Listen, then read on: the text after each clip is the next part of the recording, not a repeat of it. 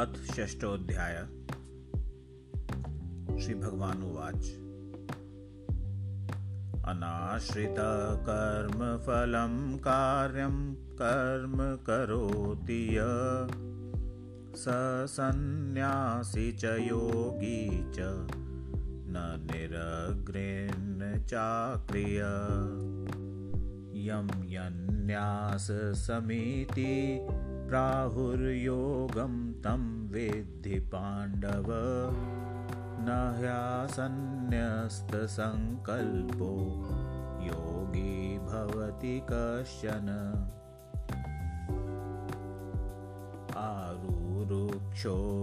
आरुरुक्षोर्मुनेर्योगं कर्मकारणमुच्यते योगारूढस्य तस्यैव क्षमकारणमुच्यते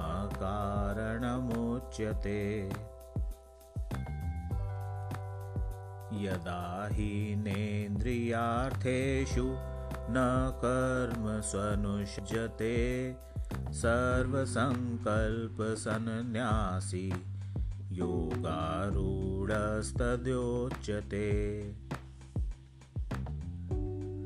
उद्धरेदात्मनात्मानं नात्मानं वसादयेत् आत्मैव ह्यात्मनो बन्धुरात्मैव रिपुरात्मना। बन्धुरात्मात्मनस्तस्य येनात्मैवात्मनाजित अनात्मनस्तु शत्रुत्वे वर्तेतात्मेव शत्रुवत् जितात्मनः प्रशान्तस्य परमात्मा समाहित। शीतोष्णसुखदुःखेषु तथा मानापमानयो। ज्ञानविज्ञानतृप्तात्मा कूटस्थो विजितेन्द्रिय। युक्त इत्युच्यते योगी समलोष्टाश्मकाञ्चन सुहृन्मित्रार्युदासीन मध्यस्थद्वेष्य बन्धुषु साधुष्वपि च पापेषु समबुद्धिर्विशेष्यते।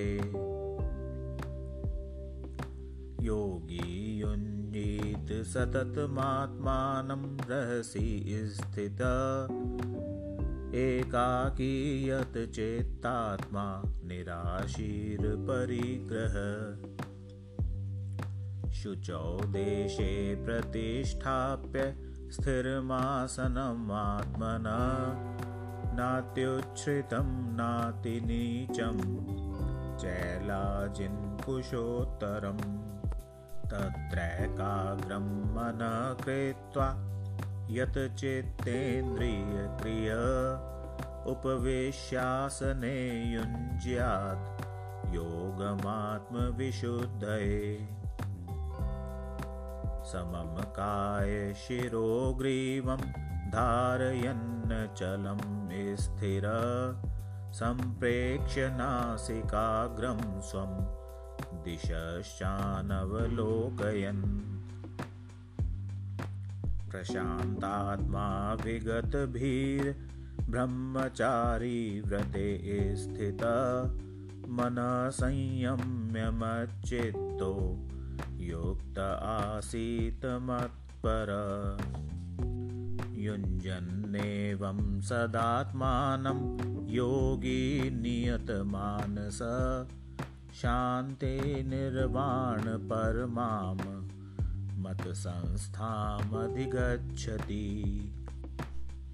नात्यश्नतस्तु योगोऽस्ति न चैकान्तमनश्नत न चाति स्वप्नशीलस्य जाग्रतो नैव चार्जुन्। युक्ताहारविहारस्य युक्तचेष्टस्य कर्मसु युक्तस्वप्नावबोधस्य योगो भवति दुःखहा यदा विनियतं चित्तम् आत्मन्येवावतिष्ठते निःस्पृहका सर्वकामेभ्यो युक्त इत्युच्यते सदा यथा दीपो निवातस्थो नेङ्गते सोपमा स्मृता योगिनो यत् चित्तस्य युञ्जतो योगमात्मना। यत्रोपरमते चित्तं निरुद्धं योगसेवया यत्र चैवात्मनात्मानं पश्यन्नात्मनि तुष्यति सुखमात्यन्तिकं यत्तद् बुद्धिग्राह्यमतीन्द्रियं वेत्ति यत्र न चैवायं स्थितश्चलति तत्त्वत। यं लब्ध्वा चापरं लाभं मन्यते नाधिकं तत यस्मिन् स्थितो न दुःखेन गुरुणापि विचाल्यते।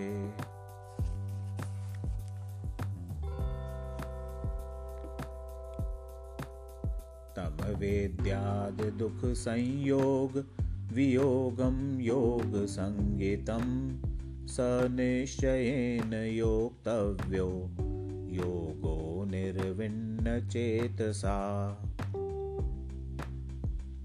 सङ्कल्पप्रभवान् कामास्य त्यक्त्वा सर्वान् शेषत। मनसैवेन्द्रियग्रामम् विनियम्य समन्तत। शनै शनैरूपरमेदबुद्ध्या धृतिगृहीतया आत्मसंस्थं मनः कृत्वा न किञ्चिदपि चिन्तयेत् यतो यतो निश्चरति मनश्चञ्चलमस्थिरं ततस्ततो नियम्येत दात्मन्येव वशं नयेत्। प्रशान्तमनसं ह्योनं योगिनं सुखमुत्तमम् उपैति शान्तरजसं ब्रह्मभूतं कल्मषम् युञ्जन्नेवं सदात्मानं योगी विगतकल्मष सुखेन ब्रह्मसंस्पर्शं त्यन्तं सुखमश्नुते।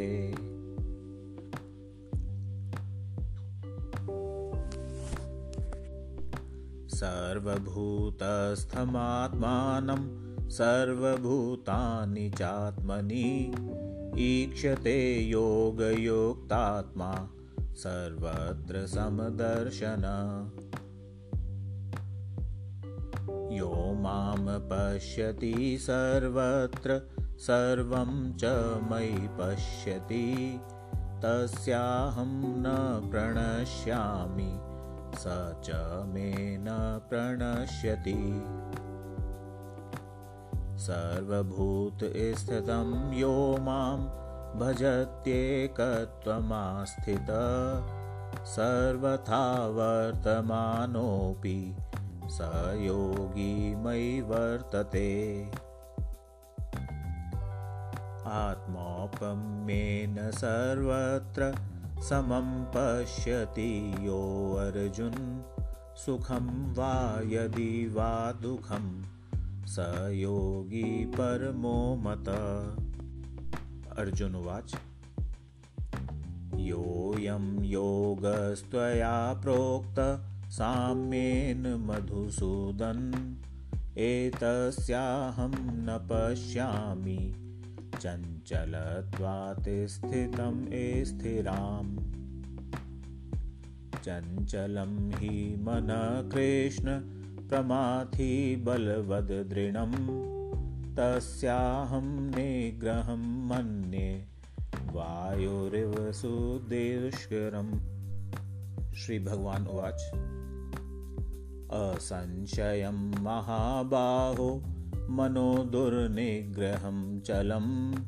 अभ्यासेन तु कौन्तेय वैराग्येण च गृह्यते असंयतात्मना योगो दुष्प्राप इति मे मते।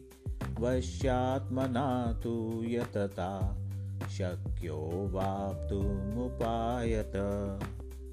अर्जुनुवाच अयतिः श्रद्धयोपेतो योगाच्चलितमानस अप्राप्य योगसंसिद्धिं कां गतिं कृष्ण गच्छति। कच्चिन्नो भयविभ्रष्टच्छिन्नाभ्रमिव नश्यति। अप्रतिष्ठो महाबाहो विमूढो ब्रह्मणपथि।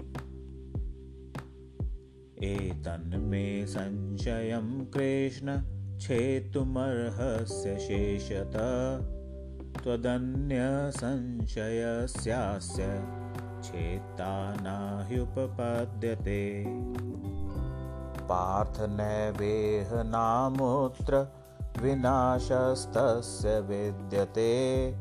न हि कल्याणकृत कश्चिद् दुर्गतिं तात गच्छति प्राप्य पुण्यकृतां लोकान्नुषेत्वा शाश्वती समा। शुचीनां श्रीमतां गेहे योगभ्रष्टोऽभिजायते।